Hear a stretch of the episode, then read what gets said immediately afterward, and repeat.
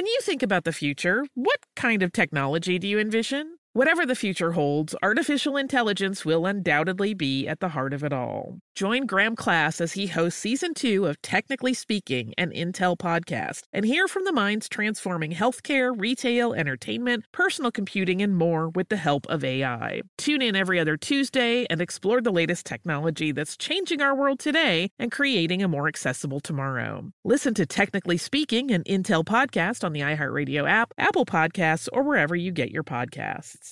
Before AI can help your business predict demand, accelerate growth, inform decisions, automate tasks, reveal insights, generate content, you have to trust it.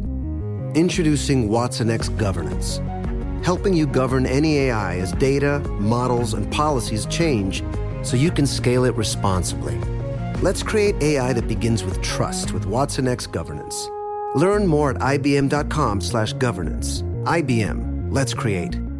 What does every grocery store aisle now have in common? Products that come in paper packaging. And not just the obvious ones like cereal boxes and juice cartons. From beauty products to boxed water, there are more opportunities to go papertarian than ever before. So why should you? Because paper comes from a renewable resource and can be recycled up to seven times. Simply put, it's the smart choice for the environment. And it turns out the easiest choice for you. Learn more at howlifeunfolds.com slash papertarian.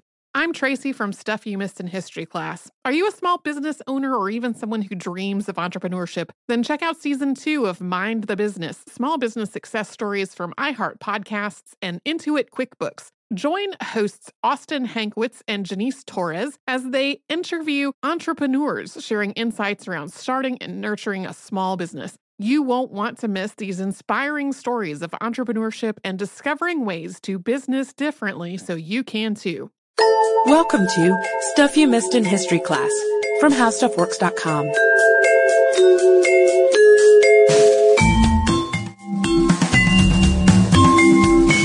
Hello and welcome to the podcast. I'm editor Candace Gibson, joined by staff writer Jane McGrath. Hey there, Candace. Jane, what's your favorite icon? Um, maybe Mr. Clean. Oh, that's a good choice. Yeah. I'm partial to McGruff. Really? And I also like um, the Snuggle Bear, you know, from, is it Downy? Yeah, yeah, Yeah? I think so. Advertisers have a way of hooking us and Yeah. drawing us to their products. And even if we don't go out and buy the products, we still have an allegiance to them because they have this cute or quirky or tough character that we associate with it. That's true, and we were sort of convinced by the way they look, the visual representation of it. It is pr- very convincing. And that's the power of propaganda, mm-hmm. really. And propaganda, depending on how you look at it, can be a good or, or a bad thing. Essentially, when propaganda convinces a bunch of people to act in a way that benefits you know, a nation or an organization, it has a pretty positive effect. But when propaganda convinces people to act out negatively or to act in ways that don't benefit mankind, that's when we say it's, you know, it's bad propaganda. That's right, and one of the most famous instances of, of I guess, bad propaganda would be uh, during uh, the Nazi regime in Germany. Like, they had this whole machine, basically, that produced propaganda to sway people over to the Nazi side.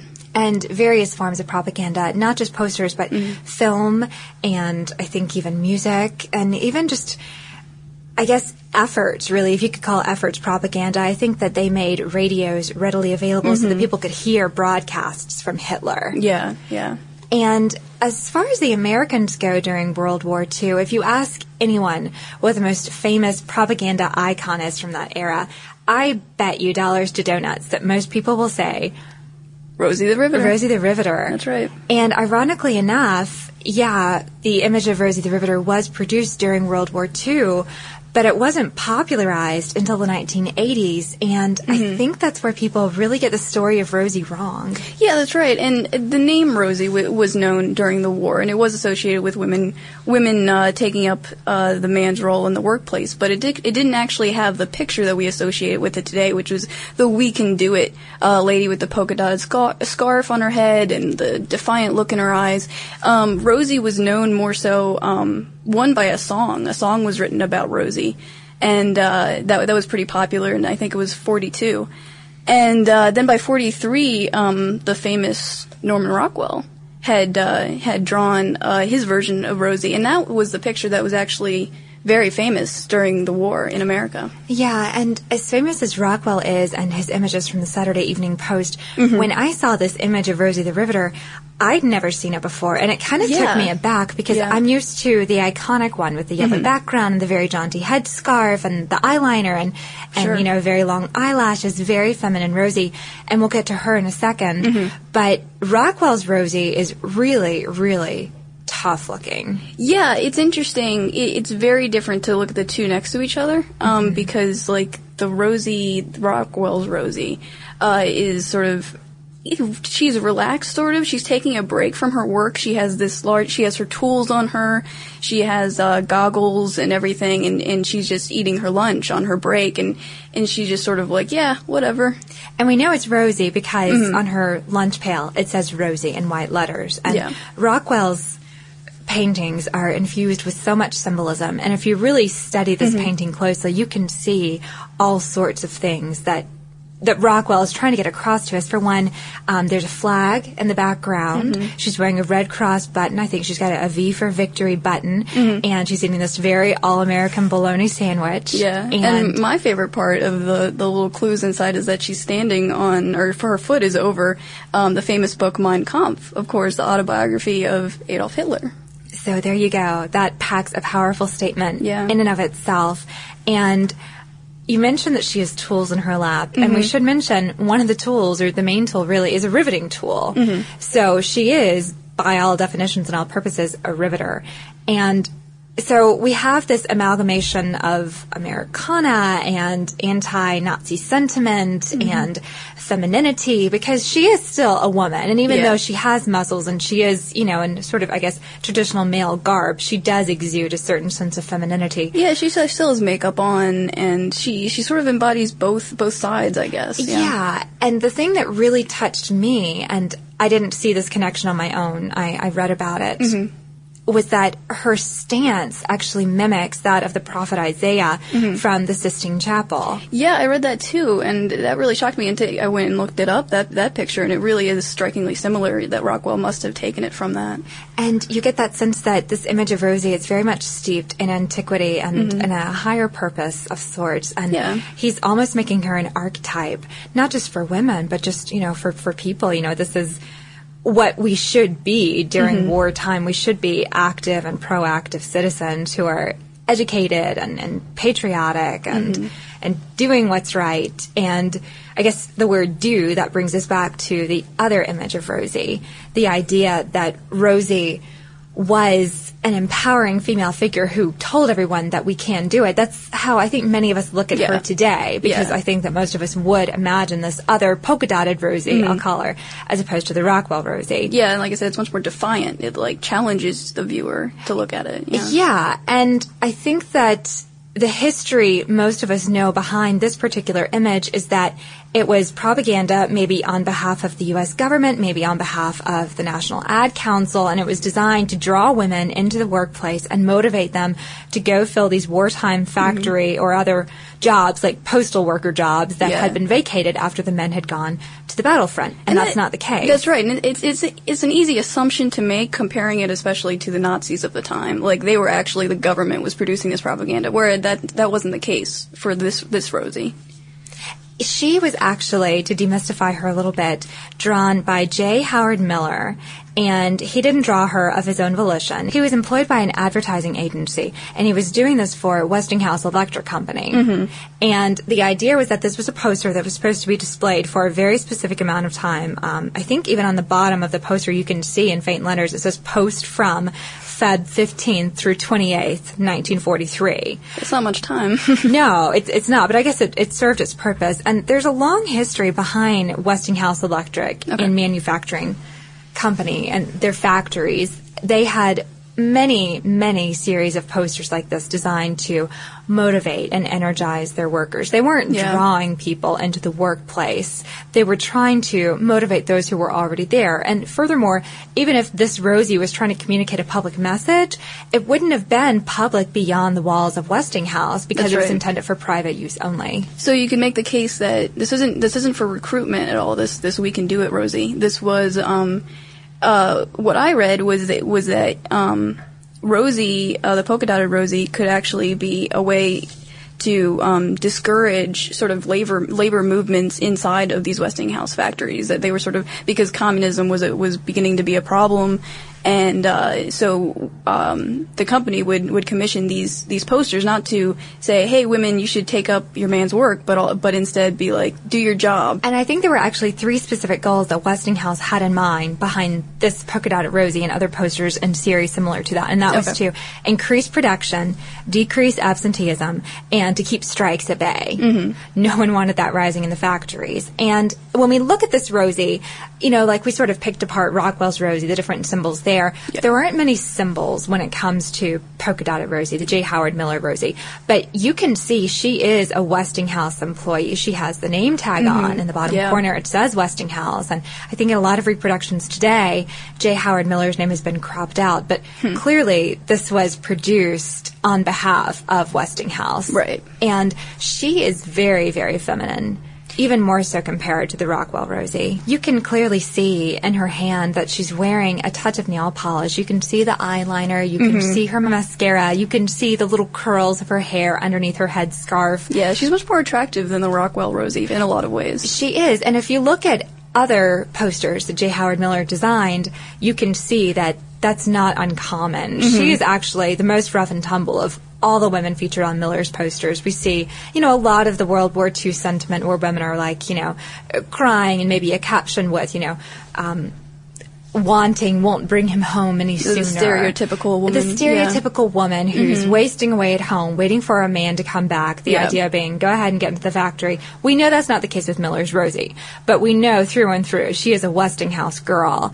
And it's so funny because if you look at some of the photographs of other Westinghouse employees or you read about Westinghouse's history, you know that that upward thrust of the fist is characteristic of that company because they used to use it at meetings or rallies to motivate the workers. So while today we put a very feminist spin on what Rosie is saying we can mm-hmm. do with that upward thrust of the fist, that would have been typical of men and women in Westinghouse factories during World War II. And it's it's interesting also how this sort of flipped around. How like in during World War II, this Rockwell Rosie was the more popular one, and how how this one came to be if it was only seen by you know so many people working in in those factories in those few months um, or those few weeks. Uh, and it's interesting because it all comes down to the fact that Rockwell's painting is actually copyrighted. It's a copyrighted image, and so you know um, you have to pay money to use it, and or, or it's like protected. But um, Miller's uh, drawing actually didn't have any such protection, and so people could use it for whatever they want, and it fit into the the um, feminist um, uh, theory so well that it became so popular and actually um, succeed like it uh, superseded Rockwell's painting, I guess. Yeah, I think that today the National Archives say it's one of the top 10 most requested images. Wow. And I think that as far as feminists go and the idea of correcting the misconceptions we have behind Rosie, Yeah. this is a perfect demonstration. Like we said, mm-hmm. because she was representative of both the men and women in Westinghouse factories, that speaks volumes because other women who went to work not just as riveters, but in other fields of the manufacturing mm-hmm. industry or even as postal workers, when the men came back from war, they were asked to leave their jobs. You know, this wasn't the huge floodgate opening of women Yeah. shuffling into the workplace that we would like to think and hope that it was. Yeah, I think like you did your job and now you know go home. yeah, we appreciate it. Mm-hmm. Thanks a lot. We're done here. And I think to an extent it did open a floodgate of sorts because women Yeah. saw that they were capable, mm-hmm. that, you know, they could do men's work. It wasn't as hard as they had imagined. They could still be feminine and still be women while they did it. But there was also a very early type of glass ceiling that we see too because even though they were doing the same work that men had done before the war, mm-hmm. they weren't getting paid as much. And there weren't as many women coming into the workplace from homes and the private sector as there were women who were already in the workplace or minority I women, unmarried yeah. women who were just getting into these manufacturing positions to get higher wages. That's what I was surprised at. You know, you we, we buy into this myth that um, all of a sudden mothers started started working at, at factories where like the fathers were in the family were, and that wasn't really the case. It was women who were not married housewives. They they were just looking for you know a job to to, to feed themselves. Right, and that's an important detail to note. Yeah. If you look at Rockwell's Rosie and Miller's Rosie, neither is wearing a wedding ring of any Mm-hmm. sort. And uh, one thing, also a, a side thing about Rockwell's Rosie is that she's actually wearing loafers as opposed to what men of the time would be wearing, which would steel-toed boots for a riveter. Like you're doing this heavy work and you should have protected feet. And they actually didn't make uh, these steel-toed um, women's shoes at the time until a little bit later, like towards the end of the war. And um, so it was actually very accurate of Rockwell to incorporate those um, brown loafers into Rosie's. Funny. Yeah. He got all the details right. Yeah. And it seems so ironic today that you can get this famous Miller we can do it image on everything from Mm-hmm. oven mitts to aprons to coffee cups. I mean, things we may associate with a housewife, you know, an apron and an oven mitt. True. But it's an image that people are very fond of, you know, almost as fond as I am of, you know, little Yeah. little snuggle bear. so um, now, hopefully, you know the real story of Rosie the Riveter, and you won't make the mistake that many, many people do about her.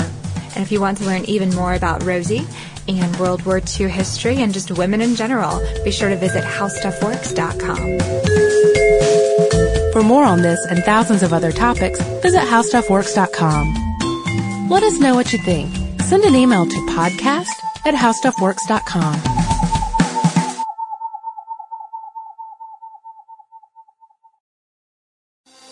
Thinking of popping the question? Diamonds Direct has an offer you can't miss. This month only, buy a natural diamond engagement ring of 1 carat plus and receive a free natural 1 carat diamond tennis bracelet valued at $2,000. Imagine giving her the ring of her dreams and her wedding gift all at once. No one provides education, selection, and value like Diamonds Direct. Your chance to get a free tennis bracelet from your friends at Diamonds Direct won't last long. Details at diamondsdirect.com.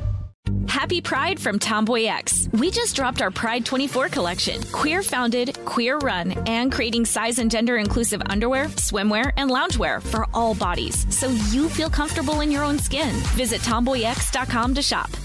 You wouldn't expect to hear that we're America's third best city for beer like this one. Or home to vibes like this. And this. It might surprise you that we're top 10 for immersive art that's like, whoa. And, hmm, not to mention, we have one of the top zoos in the country. So, can a city with the country's best pro soccer team, ranking as a top culinary destination in the world, be in your own backyard? Yes, Columbus. Plan your summer at experiencecolumbus.com/summer. Xfinity has free premium networks for everyone this month, no matter what kind of entertainment you love. Addicted to true crime? Catch killer cases and more spine-tingling shows on A&E Crime Central. Crave adventure? Explore Asian action movies on Hi-YAH. Searching for something extreme? Check out skating, snowboarding, and more on Fuel TV Plus, the global home of action sports. And find crowd-pleasing bops on iHeartRadio's Hit Nation playlist. There's new free shows and movies to love every week. Say free this week in your Xfinity voice remote.